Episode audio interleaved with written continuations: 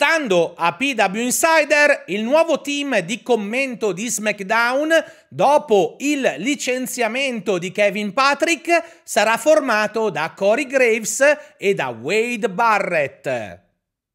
Secondo il Wrestling Observer, la data di rientro più ragionevole per CM Punk dopo l'infortunio riportato alla Royal Rumble è il mese di settembre al suo ritorno, ad attenderlo, ci sarebbe la storia già pronta della vendetta ai danni di Drew McIntyre. Su quest'ultimo la fonte citata rimane però dubbiosa, visto che sul web quasi tutti i siti sostengono che lo scozzese non abbia ancora rinnovato il contratto con la WWE, che sarebbe in scadenza ad aprile. Tuttavia, gli archi narrativi che lo riguardano al momento non sembrano quelli di qualcuno in procinto di abbandonare la compagnia.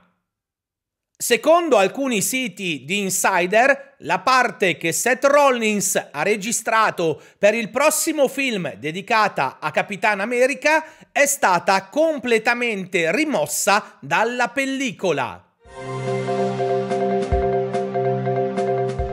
Il rumor del giorno riguarda la possibilità che Brock Lesnar, per motivi di opportunità legati all'ultima querela ricevuta da Vince McMahon, possa aver sostanzialmente chiuso la sua carriera in WWE.